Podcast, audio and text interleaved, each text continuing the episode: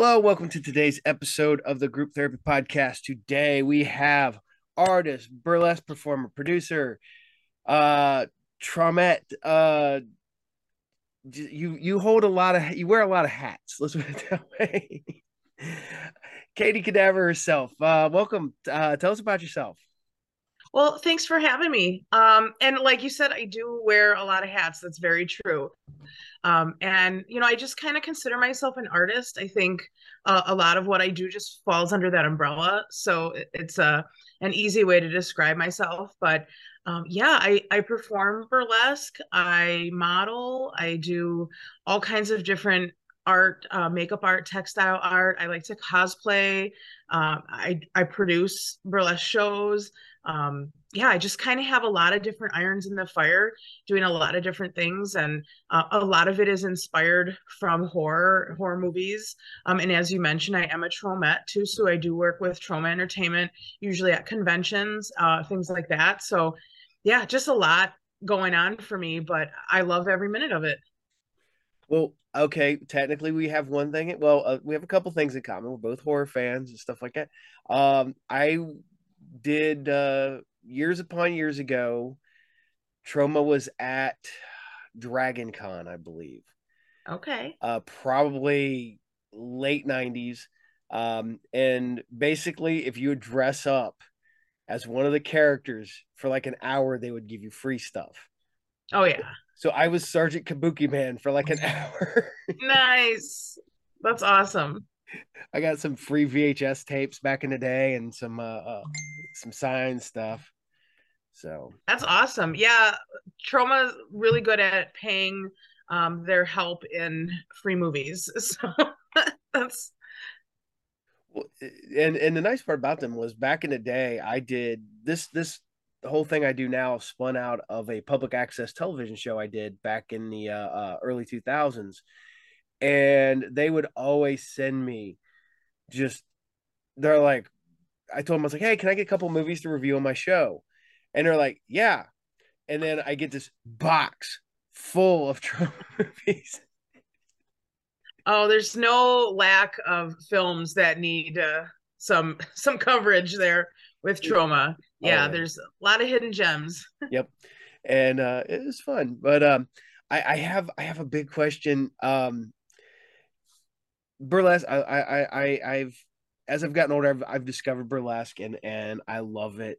Um, I have to ask, what does it take to produce burlesque, if if I may ask?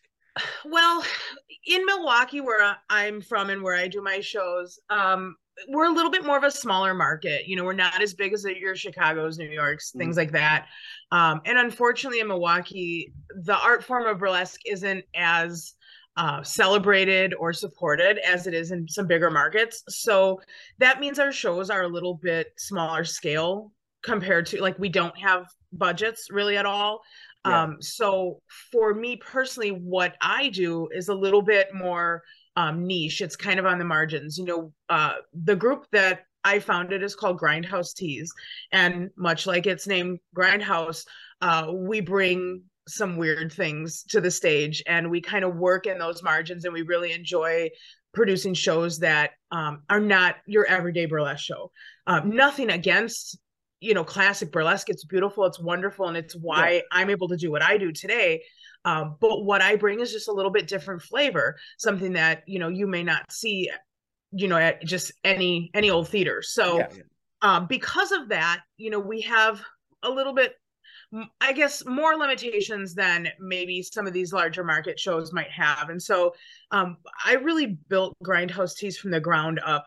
And we started our first show It was before we even had a name or anything. And our first show was really just pulling some performers together that we knew uh, using we use mostly dive bars honestly uh, here in milwaukee. Those are our best venues because they don't charge us to use the space. They welcome us in the space for free. Um, sometimes they'll let us charge cover at the door to generate some funds. Uh, but we usually start with next to nothing and most of the time like if uh, we need flyers printed or any sort of marketing done like uh, the producers pay for that out of pocket so um, you know, I had, I think I gave somebody a few bucks to create a, a, digital image for us for a flyer. And, you know, we just started circulating it and we got a group of, I don't know, eight to 10 performers together and we put on a show. And uh, we collected money at the door, I think like five bucks from everybody at the door and collected tips and we just split that amongst our performers. And that's kind of how we how we run it from a financial standpoint. Um, but there's so much that goes on behind the scenes as far as like the kind of show that I want to create as a producer. And um I did the the few shows that we did this year, we opened our season with a drive-in theme show. So I was looking for acts that were really inspired by some of our favorite movies that we might have seen at the drive-in growing up or you know just something that gives kind of that gritty old movie kind of feel. So yeah, yeah. i brought my leatherface routine back. I hadn't done that one since 2019 so i got to bring leatherface back to the stage. And again iconic drive-in film. Oh, yeah. um we had people doing all kinds of different things that are sort of within that theme but everybody kind of takes their own liberties. And we had a dj that was spinning you know some some music that you might have heard in in drive-in movies back in the day stuff like that. We had concessions for sale kind of that theme of you're going to the movies but you're actually coming to see burlesque. Yeah. so that that was one of our shows. We also opened up at the twisted dreams film festival. We opened up for the milwaukee premiere of shakespeare shitstorm. And that was a Troma inspired burlesque show. So uh, really we brought that Troma attitude that you know that schlock that b movie madness we brought that to the stage for um, our show before the the film. And it was really like a great way to prime the audience for what they were about to see. Like i think all of the antics that we we pulled off on stage you probably saw in shakespeare shitstorm you know just a few minutes later so yeah. uh you know just bringing those those kind of vibes the things that you're like i say you're not going to see at your typical show yeah. we really like to do things that are um, a little bit unique inspired by um, horror films, exploitation films, you know, that whole genre of things that push the envelope. That's really what we're about. So, you know, what goes into producing a show is really to come up with n- not only themes and ideas, but then the performers who can deliver those themes and ideas. And Grindhouse Tease is not a troupe. So a troupe typically has the same 10, 15, 20 members in it, and they sort of just rotate through those same people. What what we do with Grindhouse Tease is we just have like open casting calls to area performers that may work with other troops or be independent performers, whoever they are.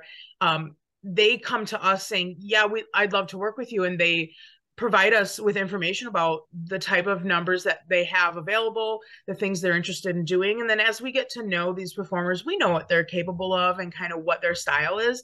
And so when I'm putting a show together, I have one other co producer who helps me out. And when we're putting shows together, you know, we're sort of um, cherry picking people who we want, who we think are going to be a good fit. So it's usually a different cast for each show, depending on what our theme is and the vibe that we're going for.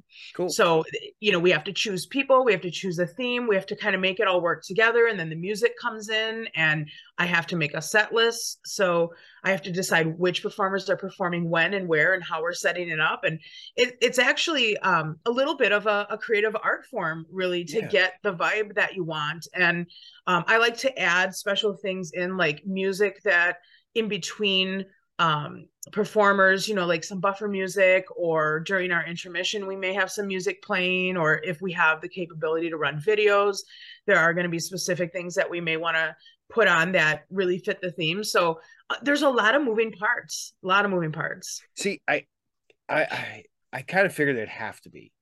Um, and I, there's, you know, like I have another question is now, do you come up with each vignette, like each, each performance, or is it a collaboration? Uh, sorry, collaboration, or you know, is it like okay, I I have an idea for like a, an Evil Dead. Um, this is what I kind of like, and then run with it, you know, or something like that. How do you? Well, right now we're kind of doing a collaboration effort where, uh, you know, I have specific performers in mind and then they tell me well here's what i got for you. Here's what i could do for this particular show. And then they'll let me know some acts that they have. I do i would love to be able to come up with a very specific theme and then recruit people to create numbers based on that theme.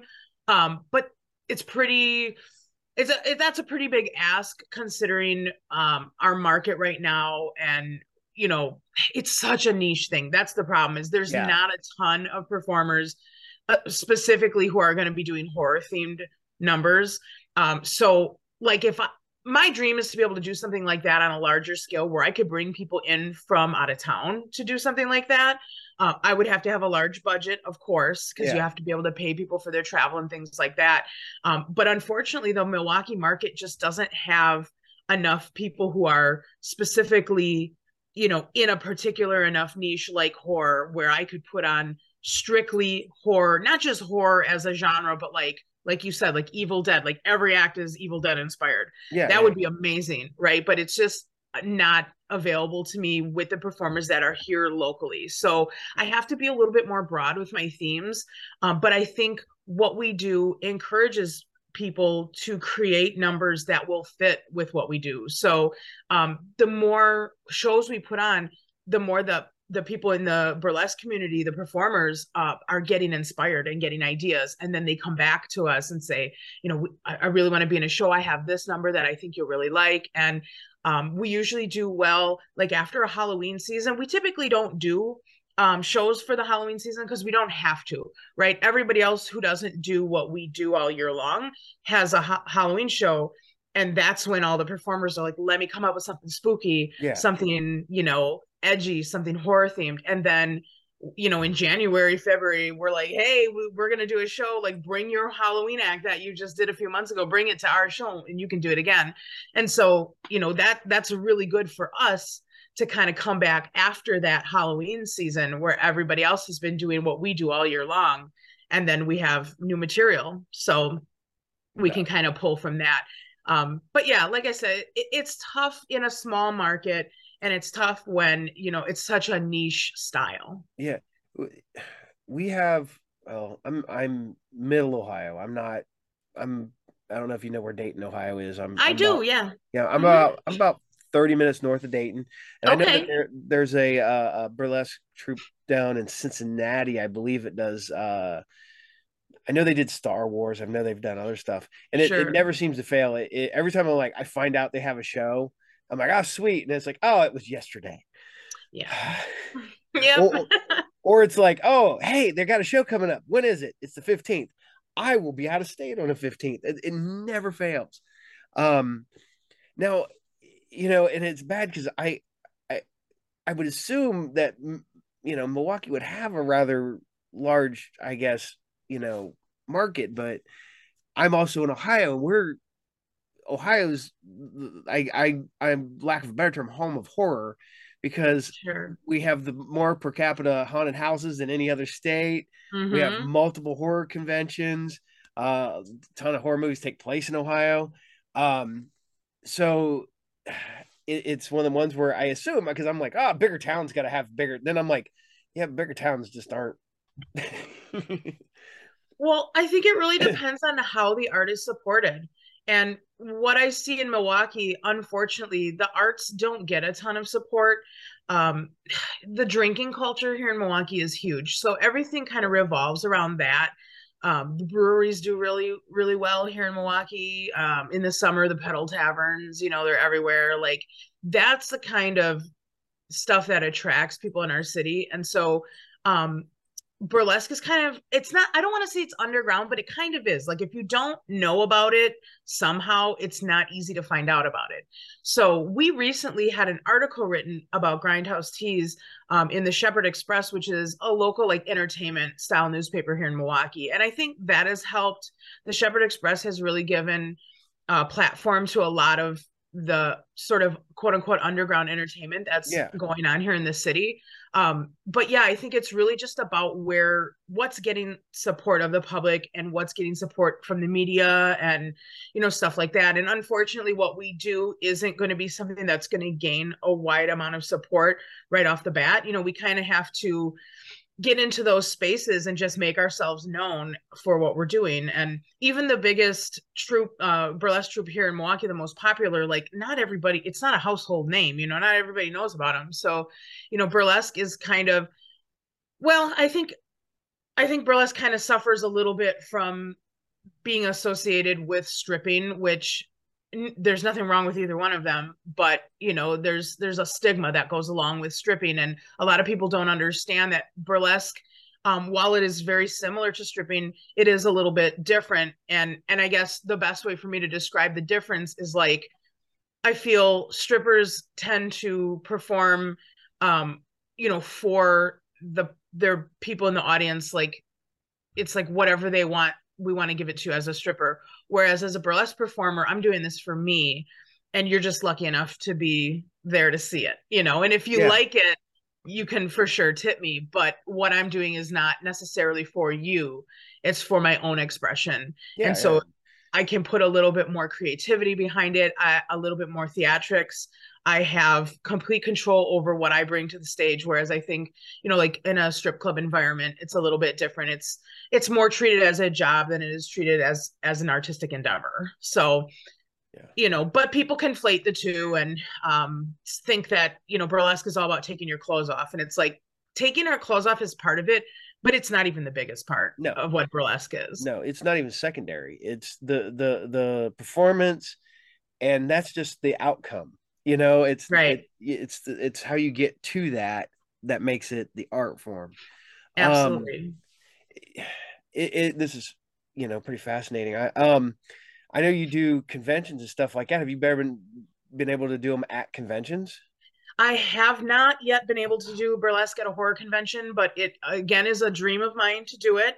Wow. Um, I just have to be talking to the right people, I guess, um, and and have some. You know, I did have a possible opportunity, but then the pandemic happened and obviously that threw a wrench in the works for everything. So um, you know i'm still just trying to get back out there and get my feelers out there. Again it would be a traveling opportunity because we don't have horror conventions here in milwaukee. So what, um, when you got what chicago closest we have is Chicago. So I could probably get some folks to come to Chicago. I actually work with some performers from Chicago who like to come up to Milwaukee and perform with us. So Chicago would be easy.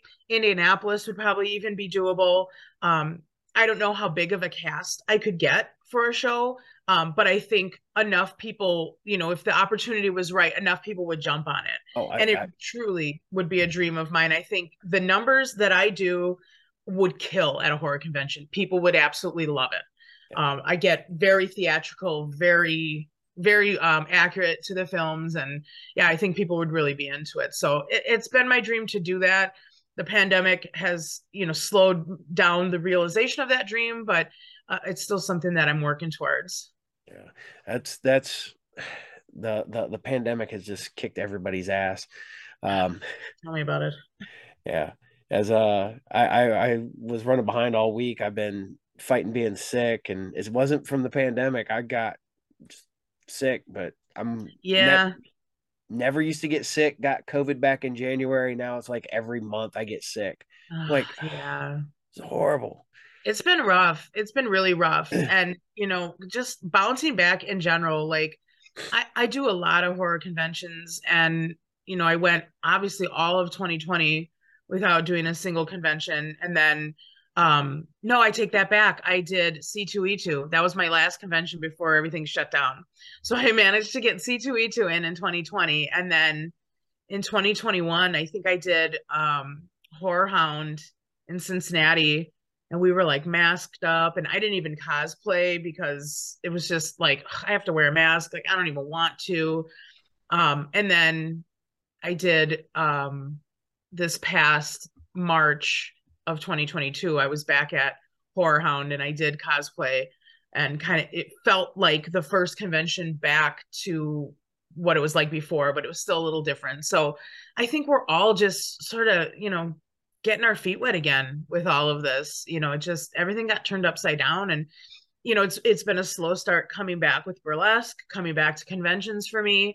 Um, but I'm realizing that you know these are still my passions and still things that i want to be a part of and it may look a little different now post pandemic but um you know, it's I'm still invested.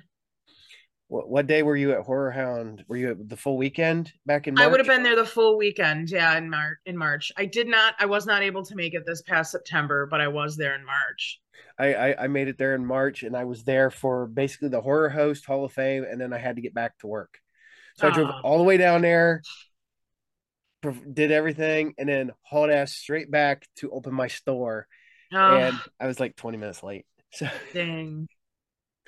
Yeah, the, talk about cramming a lot in. I've been there. I've I've definitely done that where it's like I'm coming home from Indianapolis and oh, we got 2 hours to, you know, we got another show to be at and yeah, just burning the candle at both ends, baby. I, I don't I don't miss those days much, but it still happens. Uh, we did um I did a horror con over in uh, Virginia a few months ago. And um I go over there first time in Virginia, first time I've been with the show, first time I've been a guest at a show, which is weird.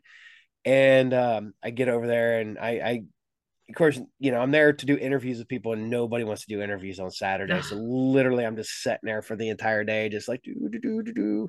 And yeah. then Sunday, everybody wants to get their interviews in like in an X amount of time. Mm-hmm. I'm like, sweet. Cause it's cool because I gotta leave early. so I got everybody into a very short period of time, got all my interviews, and then drove the 10 hours back to Ohio. So, yeah, that's that's convention life for sure. oh, man. Uh, so, you know, with you working in the the the the burlesque and and stuff like that do you have like a, a particularly uh um performance you're uh, really happy with one that you're like super proud of like a character or something like that you've worked on? Well, I'm definitely most well known for the Leatherface burlesque routine that I do. Um, it's probably, I think it's the one I'm probably the most proud of. And uh, Leatherface is my favorite horror character. And you can kind of see behind me some of the costume pieces that I use for this is just like a a dress form that I have them on when I'm not using it. But um Leatherface is my favorite horror character. So to be able to bring Leatherface to life in my own way has been really cool for me and and it's multifaceted. I mean, he's my favorite horror character, but he's also he represents larger bodied people and I am a plus size performer. So when I look at the character options available to me, you know, the characters that have body types similar to mine, is pretty slim pickings. You know, there's not a lot of larger bodied, especially female characters. Um, everybody, every fat girl's done a, um, what's her name, Ursula from Little Mermaid, you know, and it's like, that's not necessarily my vibe. Um, so Leatherface is really special to me, being that he's a larger bodied character. And I love the gender bending aspect where I can bring Leatherface, you know, as a female, I can bring Leatherface to life.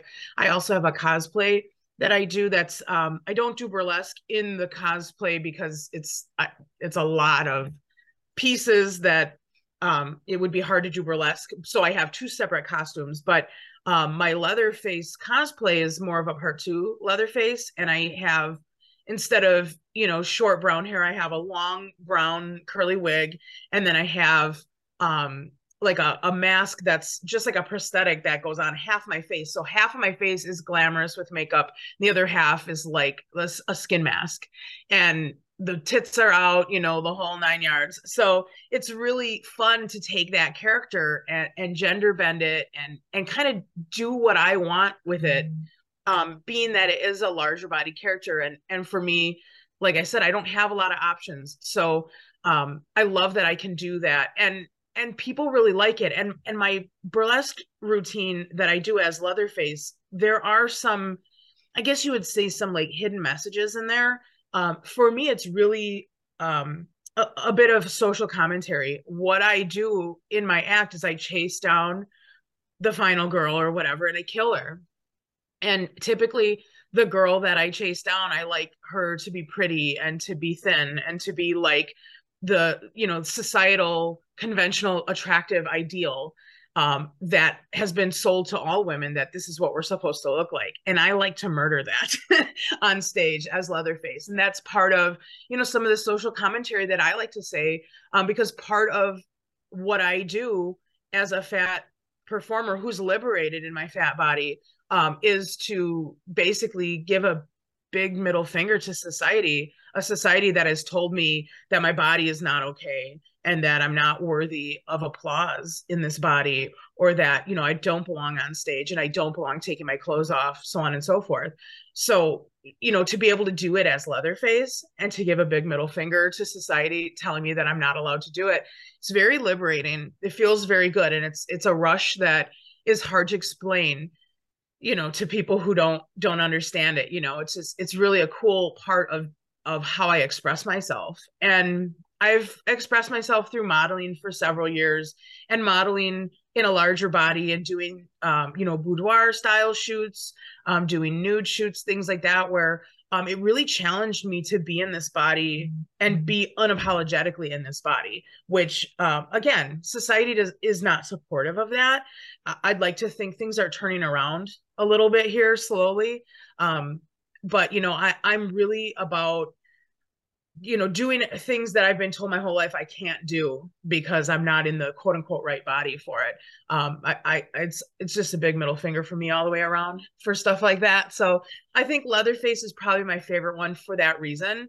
Um but i i started my burlesque career uh, i auditioned and i opened uh, at my first show with a number inspired by the film suspiria. So um horror has always been a really big influence. I have a, a, a, number that I do as a zombie, which is also a really popular one. Um, and I, I take sort of different music from different zombie films and put them together as my track. I also did a Killer Clowns from Outer Space number, which stands to be probably the most theatrical, most involved, and the most moving parts of any number I've ever done. There are shadow puppets. There's a hula hoop. There's a pie in the face. There's so much going on with that one. Um, so you can see that one's on my YouTube channel. I have just only a few videos on my YouTube, and it's all from like when I first started performing. I would record them and put them up there. So um, I've advanced in my skill, especially as a dancer, because I came into burlesque with no dance experience whatsoever. Um, I was just asked to audition and I saw it as a challenge to, you know, grow as a person. And I said, sure, I'll do it. And I'll figure out the dancing part later. So I've been, you know, teaching myself how to dance and I, I participate in different dance classes and things like um, you know, fitness classes that are dance centered just to move my body on a regular basis and get comfortable with those movements. And I think in the five years that I've been doing burlesque, I've really seen a lot of growth in how I move my body and how comfortable I am moving my body, you know, in these spaces. Um, it's definitely been a growth opportunity for me. So yeah, I do I do a lot of of different numbers now um trying to cut back a little bit on the huge theatrics because those numbers are really hard to travel with and do at different places that gets really tough. So um, i'm trying to simplify it a little bit even though that's really hard for me because i love the stage effects and the fake blood and well, let's go big or go home. Yeah. For for a big portion of what i do that's absolutely true.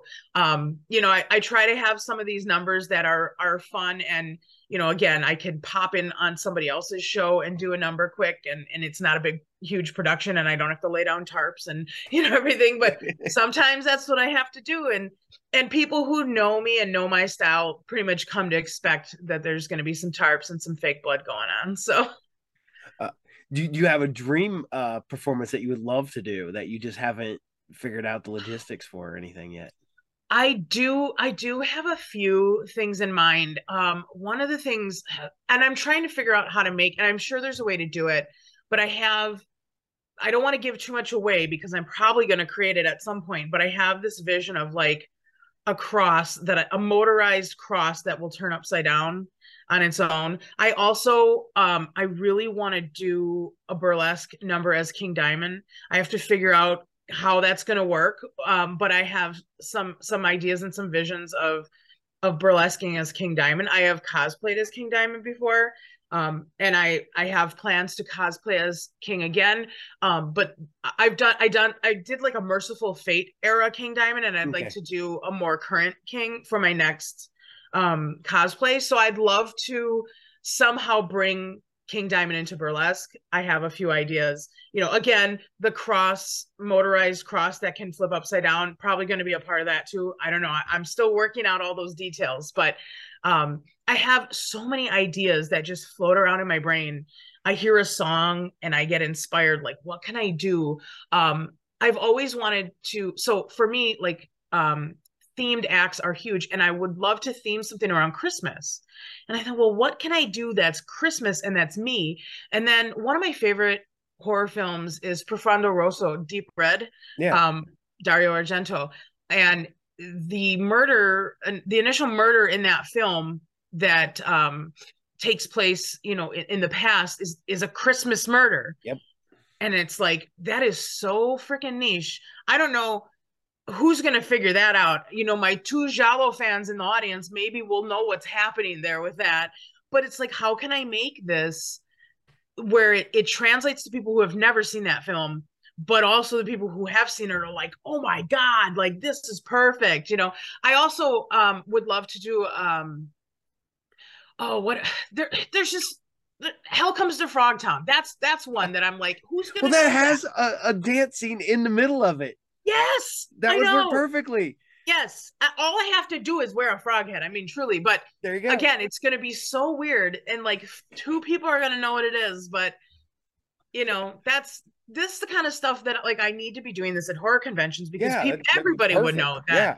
All of those people are in the same room, but um, you know, it, it's just a matter of having the time, the money, and the space um, to perform these these numbers. You know, a lot of the places we perform are small stages, um, where it's just like th- it's a lot of moving parts for a small stage. Like I need a theater stage, and unfortunately, Milwaukee just doesn't. Our our theaters do not support burlesque the way that theaters in other places do, and um, we're some of us in, in the scene are trying to change that, you know, but it's not something that happens overnight. So yeah. we're all just working towards that, and in the meantime I'm creating what I can create with what I have available to me, um, and and just you know trying to make it the best that I can. See, you, you talk about Christmas theme. I think you should do a Christmas theme and do all the Silent Night, Deadly Night movies. So you start, oh God. and so you go through like even the, the third, the fourth, trash day. Yeah. It's just a whole. It's just a whole thing where I just it's, it's garbage day, and that's garbage. all it is the whole time. Dance with the trash can. yep. See, me and my son, we we love three, four, and five. The ones oh, that no one remembers. Yep. And uh, I was like, I love was it five because Screaming Mad George did the movie and the, the effects and stuff for it. So it's so crazy. Yes. That's what I mean. Like I could get so niche and so specific with some of the things that I like. Uh, but I think part of it for me too is like knowing that it lands for other people, yeah. that somebody else is like excited about it. Even when I've cosplayed King Diamond, like your average person on Halloween walking down the street with their kid trick or treating does like, not know who King Diamond is. But the guy that does know flips the fuck out about it and loves the shit out of it because it's it's spot on. You know, it's yeah, like perfect. Yeah. Well, I, I just went seeing King Diamond a couple weeks ago. Well, Mercyful Fate, but yeah. I, I, remember the year I went dressed as a baseball fury from the Warriors. Oh yeah, I've seen. I saw a couple of those uh, this Halloween actually. So. And, and I'm walking. This guy just runs up and goes, "Holy shit, you're a baseball fury!" And I'm like, "Thank you. You're yeah. the only guy." Yeah, it's tough, you know, and it's tough as an artist to think that like what you're doing isn't necessarily landing for people. Yeah. So I try to I try to remember that like my core audience is probably not going to know every little minute detail. My horror fan audience is going to know those things. So it's really it's really I'm doing it for them, but I'm but what I'm doing is it translates well enough that somebody who's never seen the movie and has no idea what it is can still be entertained by it and still it'll make them feel something you know and that's what i've heard about my leatherface numbers specifically. I mean people get like scared uh i've heard uh confused boner um you know all kinds of feelings. Like i want people to feel things. And and if it's a love letter to that horror franchise and somebody else understands that all the better you know but i just want to make you feel something in that audience Well, that's the whole point of art is to get somebody to feel anything, whether they either they love it or they hate it, they still feel Right. something, you know. Right. And um, well, the nice part about Leatherface is, is Leatherface is one of the big three. You got Leatherface, Jason, and Freddy, and then you know Michael Myers and and and you know, so you do have that going.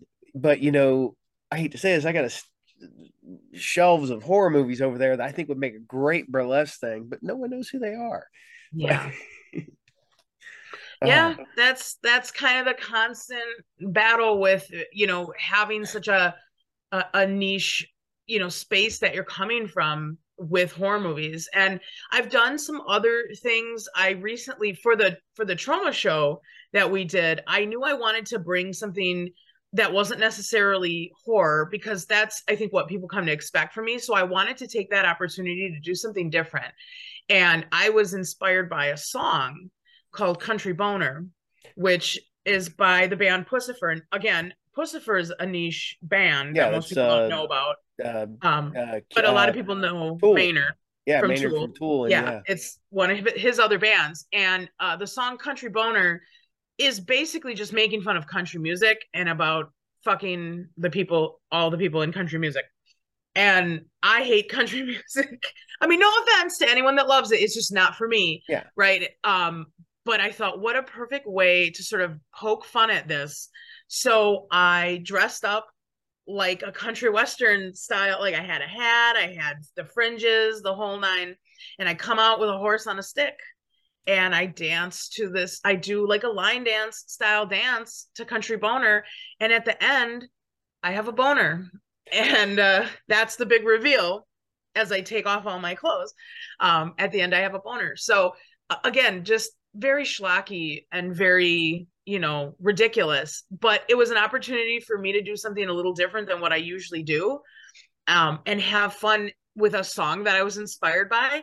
And I'm and I'm feeling inspired by other music that uh, you know I could use some of those costume pieces with some other songs and develop some other acts that are you know kind of in that same vein. And it and it was like my first I guess not truly my first comedy act. I think my Killer Clowns from Outer Space act was really well, it was a horror act. It was still really more a comedy act because Yeah. Killer Clowns. But uh, this one was strictly a comedy piece. Um, so it's not what I usually do, but I like to push myself to to do something a little bit different, just to see what I'm capable of, and and just to have fun with it. you, you got to have fun with it because if if you don't, then what's the point? You know, exactly exactly you know it's it can be stressful it can be a lot but at the end of the day it's fun and the feeling that i get um after hearing that applause or just after having a successful show where my performers got tipped really well everybody had fun i created a, a safe environment for people to express themselves and not feel like they're going to be criticized um, a place where people with all different body types, skin tones, sexual orientations, and genders can be in a space and be feel free to be who they are. Like when I come off of a successful show that's that that looks like that, I feel like I could do this for the rest of my life. You know, I mean, reality sets in when it's time to plan the next show and things get stressful again, and it's a lot of work, but the payoff is really great. So uh, it's that constant balance between those uh, the stress and the payout you know all right, we- we've talked about music. I got to ask you, what's your go-to band? Well it depends on my mood but you know lately my go-to band has really been puscifer. Like i i've loved puscifer since the first time i heard them and i want to say that was probably 2006 or 7 you know so it's been a long time and they never disappoint. You know everything they put out just it's chef's kiss for, as far as i'm concerned. Like maynard is probably my greatest uh, artistic idol. You know I, I i'm so inspired by everything that he does um and i think that plays a big part into why i like puscifer so much because it's really um you know it's a different side of him. Like i i was turned on to maynard through tool in a perfect circle when i was younger and tool remains one of my favorite bands to this day. Again like it, it's the art for me. It's really the the deepness of the music and the lyrics and everything that goes into it. Um and puscifer meets me where I'm at today in a really special way, which I love.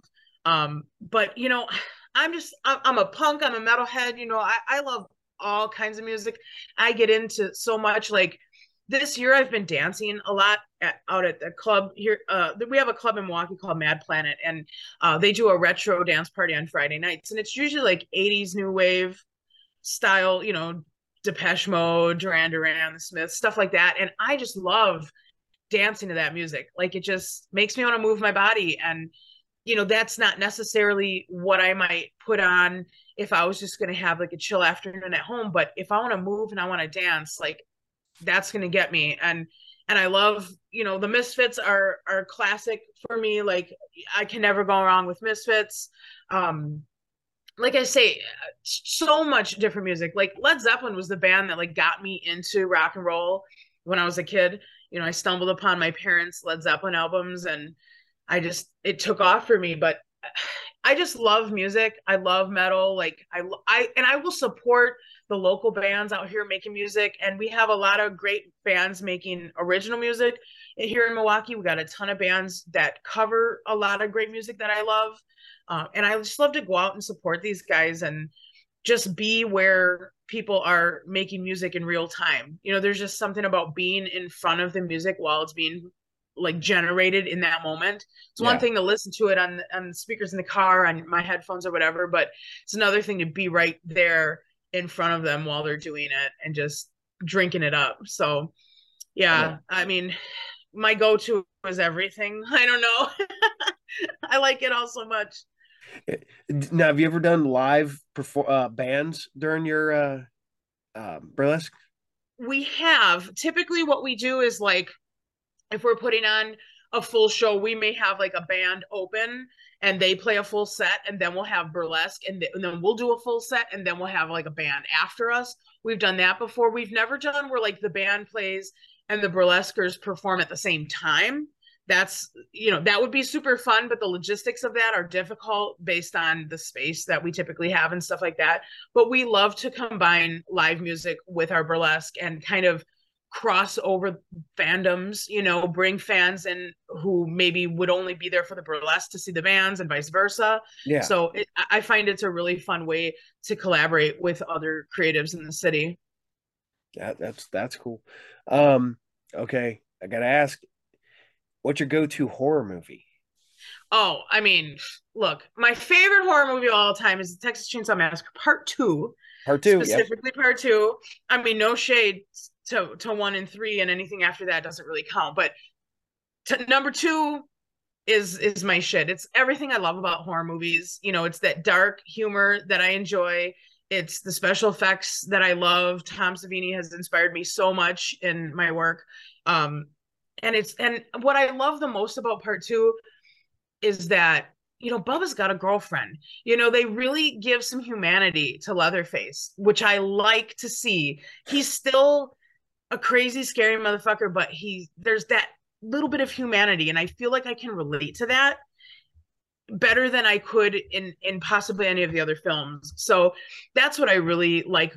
You know everything that I love about 80s horror and horror in general, all wrapped up into that film. And it was also directed by Tobe Hooper, which most people are surprised to find out when they compare it to the first one. But uh, that's a whole different episode for us to discuss oh, that yeah. film. But um, and I do I do love Dario Argento films quite a bit. Um, I get into these giallo moods where I just want to sit down and watch Italian horror movies, or you know, and and I definitely love like Deep Red is is one of my favorites. I, I could watch that movie anytime, like, it, and it lands really well for me. But there are so many movies that I just I I love for different reasons, and um, I'm trying to think like what's the last one I've even watched. Oh gosh, I don't have a lot of time for movies anymore. Like this whole sitting down thing is just it doesn't happen for me very often. So um, I do have behind me here a, a, a poster for the film. Uh, the American title is Buried Alive, but the Italian title is Buio Omega, which it, eh, most people don't know. It was directed by Joe D'Amato in like 79. And it's, uh, again, another film that embodies everything I love about horror. And this one has a goblin soundtrack that most Oh, yeah. people rank as like the worst Goblin soundtrack, but I fucking love it. I love Goblin anyway. Oh, Um, Goblin's great. Goblin is my shit.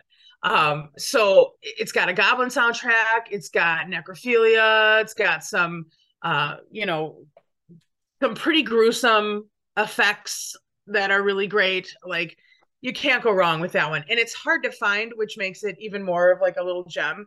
Um, I bought.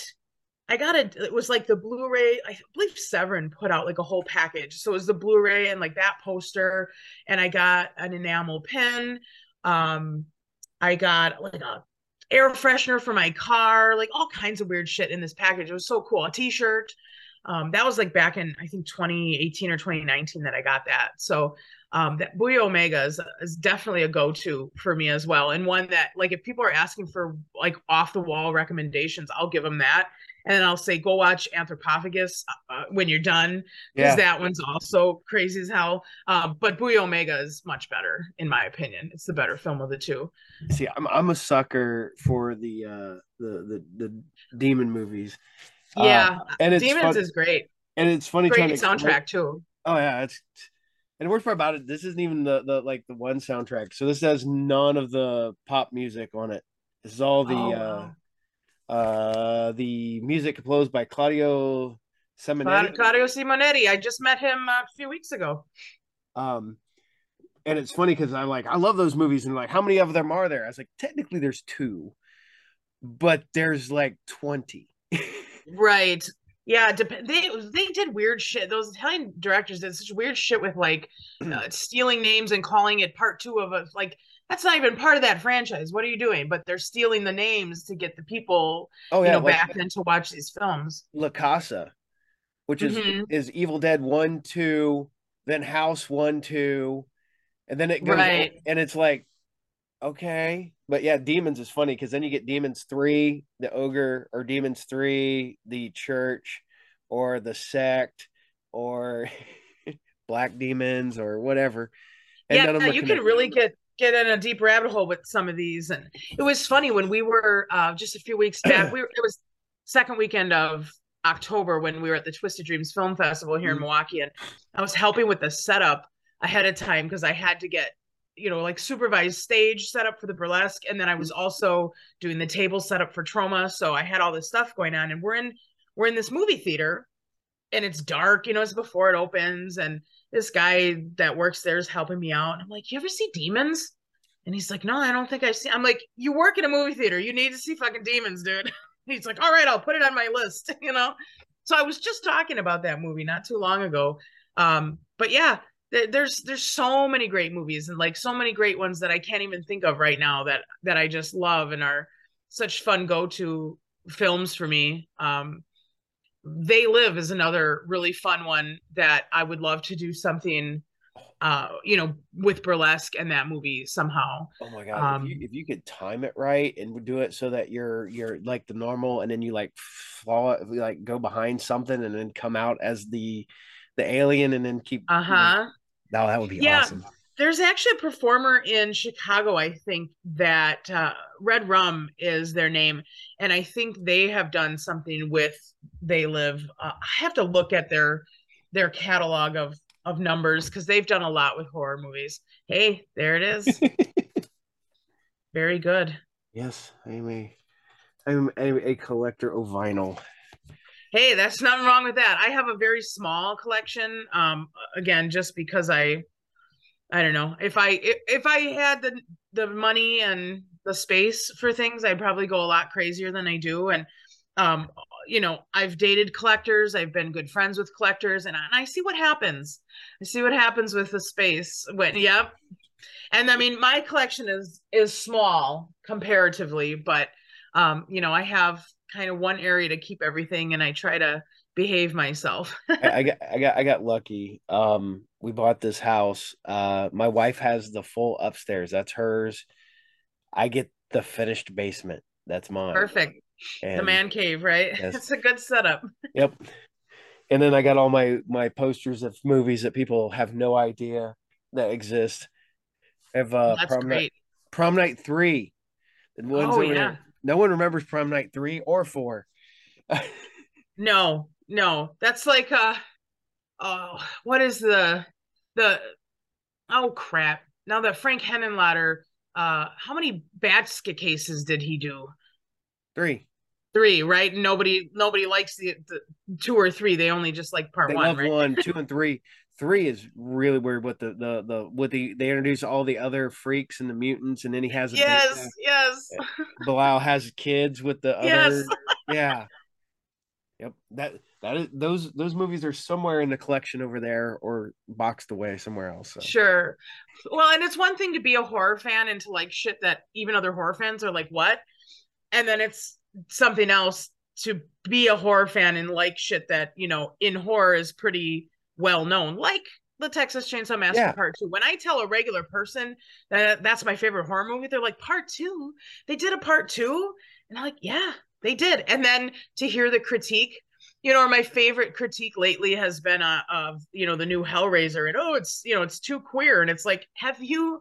You clearly have never met Clive Barker, Yes. obviously. As someone who has, I can tell you how off the mark you are with that statement. You know, it's just people don't people don't know like uh, really what's behind a lot of these stories and a lot of this stuff. But um, yeah, I'm definitely not usually one of those horror fans that like is a is a weirdo to other horror fans.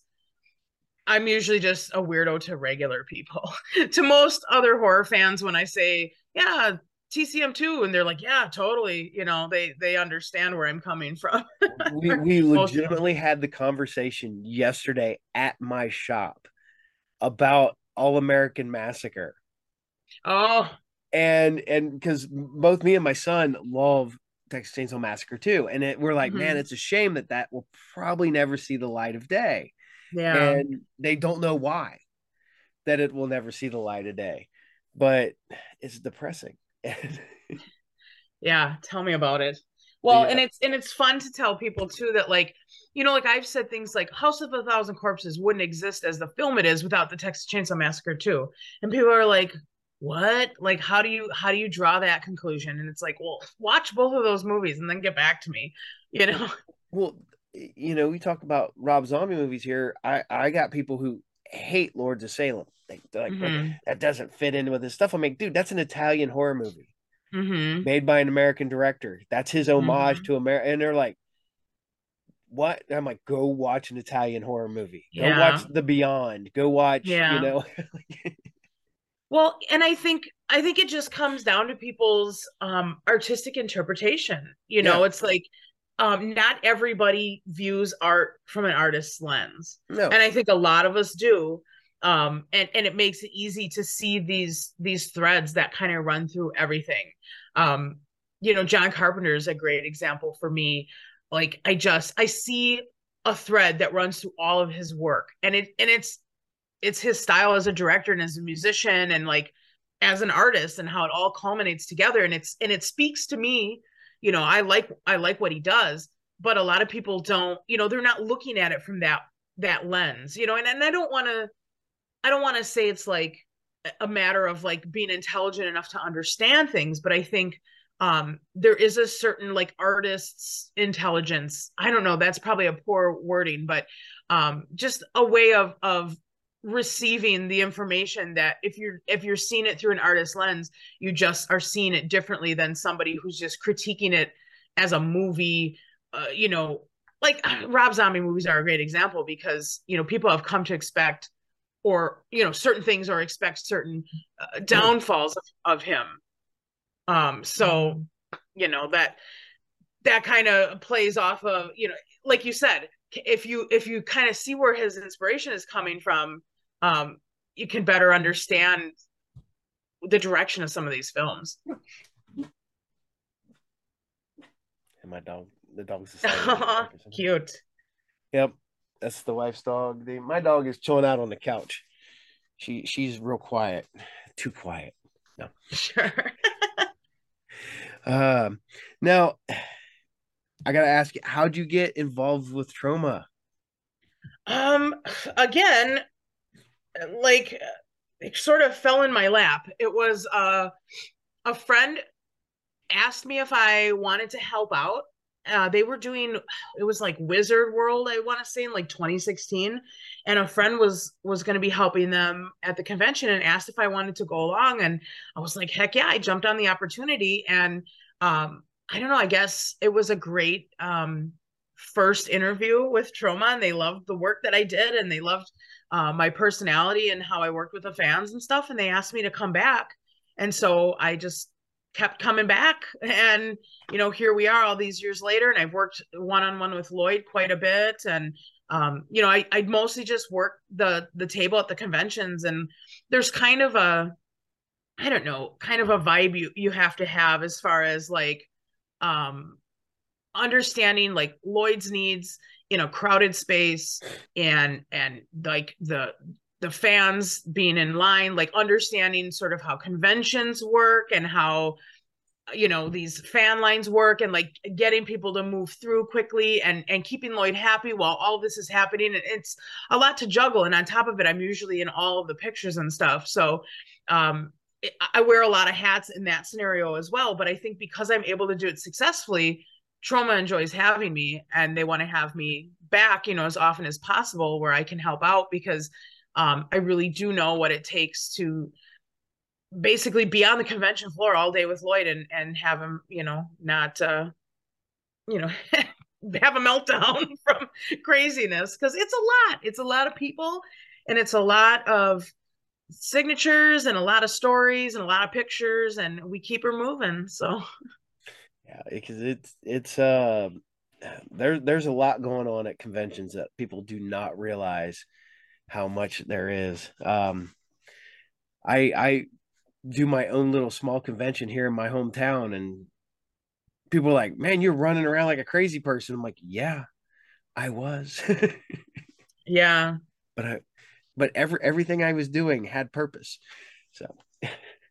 yeah, yeah, and and uh, you know, unless you unless you uh, go to horror conventions a lot or have like any sort of insight on what goes on behind the scenes you know there's so much that's happening that people just aren't aware of you know and unless you're you're a part of that you just don't know.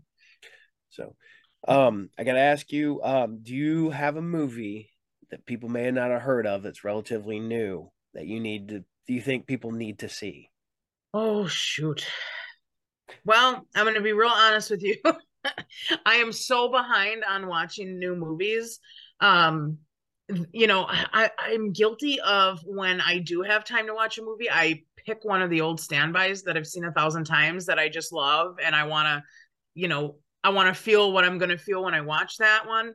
Um, so unfortunately, like, I want to say the newest film I've seen was probably, I think I was it was probably like Prey, that like Predator prequel.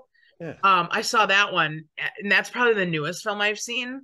Um, which tells you I'm I'm so yeah, I'm behind. I'm behind as hell. I'm terrible. Like I, you know, I'm great to for old film recommendations, but new movies, I don't know. But I've heard, um, oh, what is that one? Uh, Bones and All. I've yeah. heard that one's really good, and I haven't seen it. I haven't seen I've it either. Some, great I, reviews on it. So that one's on the list for sure. Yeah. I had every intention of watching Smile and I was like, man, and I missed it in the oh. theater. And now it's like on uh streaming. I'm like, okay, I need to really see this. Yeah. I've been too busy because of holidays and stuff and being sick. And then of course, like you said, I go like, ah, you know what? Planet of the Vampires. Click. Yeah. it's so easy to do that. Like, and I've got a Shudder subscription. So I mean it couldn't be easier for me to just scroll through until I see, oh yeah, like I'm in a I'm in a that, you know, whatever mood, like pick a film, whatever it is. I'm in a, you know, Friday the 13th part 6 mood. Put that on, you know. It's that's like, my go-to. That's my go-to. Friday 13th is six. Mine too. I love that one. It's well, got it's a the, great soundtrack. It's the first. Yeah, it's the great soundtrack. The first appearance of the undead Jason. Yes. Uh, so, um, and it's funny because because um, I I've I'm going to be on somebody else's podcast next weekend. And so I've been watching our, our whole discussion is going to be between Lamberto Bava and Mario Bava.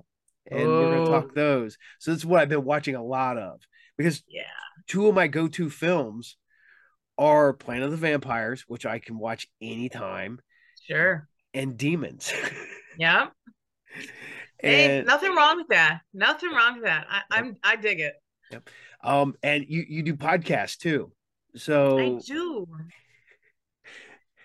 When do when do you have time? Because you you you don't. So your time that you would normally do watch movies, that's when you're you, you have everything else to do. Pretty much. Like I'm hoping you know winter's gonna be setting in, and that's usually when I like to slow down, kind of hunker down a little bit, and and try to get some movie watching in. So I'm gonna have to like organize my list of of films to watch. But yeah, I love doing podcasts because I think it's just it's a super fun medium. First of yeah. all, and I listen to a ton of podcasts um, my day job is I clean for a living, and so um, I, I typically don't have to deal with people.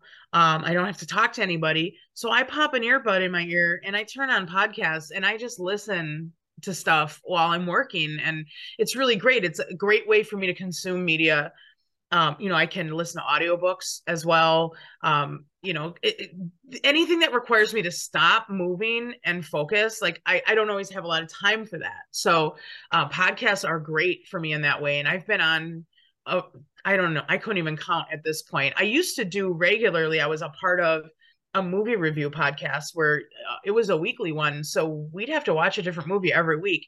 And that really forced me to watch more films and like watch movies that i would never have picked up on my own to watch. And and a lot of them that i might quote unquote put on my shame list of like i'm ashamed i've never seen this before.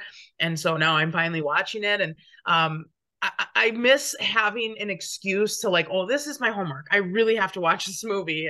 You know, it's important. Yeah. Um, so I don't have that motivation anymore. So I don't get into as much movie watching as I would like to. But you know, it's coming up on the holidays and winter time, and uh, I'm definitely going to have more time for that. So I want to settle in. And I want to, you know, check some of these films off my list. I need to watch Halloween Ends. That's important. Um, yeah and some of these newer uh films that have come out in in the last like since 2021 probably. I i haven't even seen that uh everything all at once or everything everywhere all it, at once. it's finally on tv either. so i'm gonna try to watch that this week so. Yeah people have been talking about that too like you have to see that and so yeah i'm so so behind. I, I really need to i'm i'm a terrible horror fan especially having not watched a lot of horror movies lately during the horror season, you know, it's horror season for, for me, it's yes. for all the time, is all through uh, September, October. You and I watched Universal and Hammer films. Stuff yeah. I've watched a hundred times. I just I fell into that hole and I just kept going. And then yeah. I think, you know, I, I, dug out a couple newer ones, but for the most part, I always go back to the old favorites. And it's hard not to get away from them because they're I'm the same way, chronically, chronically, to the point where it's like you know, I don't know because a new movie, I don't know what to expect going in. And so that's a whole different thing, right? Like I have to be in a sort of mood where I'm ready to receive new information, mm-hmm. ready to be surprised perhaps or disappointed or whatever. Like um I, I, sometimes if I am on limited time or I have other things on my mind or like I just need something in the background or whatever, I just want to go with something I'm familiar with because I know what to expect and I can just kind of you know lean in and and and look up at those important parts that I really can't miss oh, yeah. you know that specific kill or something you know so yeah I, I'm I'm guilty of of just kind of going with those old standbys too often. Well, the other thing I've I've I've you know the old standbys are the old standbys for a reason because now yeah. every time you turn around it's like the scariest movie you've ever seen or the scariest movie of the year and then you watch it and you're like oh that was scary? I don't yeah. get it. What, what happened? You know? Yeah totally. I and you know i try to go in with no expectations especially with newer films um but i'm such a i don't know i just so, so prefer like 70s and 80s just over everything that so when a film is kind of paying homage to that i like it. Um so that's kind of cool for me. I like when when movies do that. And this um bones and all looks like it may be in that vein so i could probably dig that. And it's also the same director who did the remake of suspiria which i have mixed feelings about but i see the genius there. So uh, i'm going to try to have an open mind about that I'm I'm not gonna lie. Suspiria is the one that I keep staring at. I have not watched it. I have not pulled the trigger yet. Suspiria okay. is one of my favorite horror movies. Yeah, and I too. just keep staring at it, going, I see the appeal. I mm-hmm. understand that it could be good. Everybody tells me it's good. It's two and a half hours, so it's not like it's one of the ones you just sit down and like chill out for yeah. 90 minutes like you can with original Suspiria. Yep. And um, journey. Yeah, and you got it's got Tilda Swinton in it. It's got it's got a great cast, but it's still the whole thing. You're just like, ah. Uh, mm. Yeah. They're watching a movie I, I know I like yeah that yeah long and i might not like yeah it's it's an investment and i will say i've watched it twice um i saw it in the theater when it came out and then i watched it again for the movie podcast that i used to be on and um it, i definitely it's like it's so it sucks to have to compare it to the original because it really is a different film and it's yes. a, and it's such a different film it's almost like i don't know like the flip side of a coin like it's it's grayer and it's drabber of a film whereas the original was so bright and colorful but yet the gray drabness of the remake makes it its own good thing like it's hard to describe and there's some things about it that are just wild to me where i'm like well you lost me there but overall i think if it were a film that wasn't a remake it would be a great film on its own but it's always going to be held up to Argento's original, and and I cannot deviate from the original being the best in my book. So it's a worthy watch. Um, but I'm uh, this is also coming from somebody who's not usually I don't typically say I I fucking hate that movie. You know, I may not go back to it. It may not be a favorite of mine, but I don't care what the movie is. I typically don't hate a movie. You know, I just like some more than I like others. Yeah. Well, it's what people have told me. They're like, it would have been a great movie had it not been called Suspiria. Yeah. So, but uh, I th- uh, I think the clock here is telling me. yeah, I got some animals yep. that uh, need my attention as well over yep. here. um, is there anything, uh, any um, upcoming things you want to tell us about before we go? Uh, upcoming well, uh, events, um, you know we're kind of things are kind of starting to slow down for me and for my burlesque peoples but i would love to just have everybody follow me on social media to stay updated because there will be more coming coming out um, probably in the new year here i think we're on break until then um, but i can be found on facebook instagram twitter and i even have a patreon that's where i share a lot of my not safe for work uh, content my modeling content um, and that's Katie Kadaver, Kadaver with a K. You can find me on any of those, like I said, Facebook, Instagram, Twitter, Patreon, and then Grindhouse Tease. That's two words, Grindhouse Tease, as in, you know, tease you.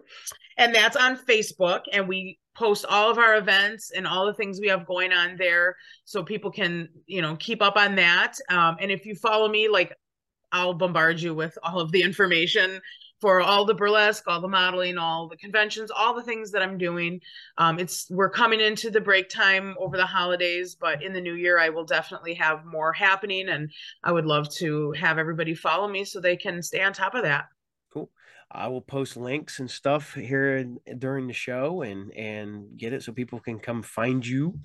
And uh, I'll put your information up when we drop the show because um, I, I let myself do something I shouldn't done, which I let myself get behind on episodes. So this episode Uh-oh. should be up tomorrow. Perfect. All right. So, uh, thank you again for being on the show. I greatly appreciate it. And um, thanks for having me, man. We can maybe have you back when you're ready to go with your uh, shows again and give everybody yeah. an update. So, yeah, I would um, love that. Thank you so much. You're welcome. Well, you have a good night. Take care. And if I don't see you, have a good holiday and Christmas and New Year's and all that fun stuff. Yeah, you too. Take care. Bye. Bye.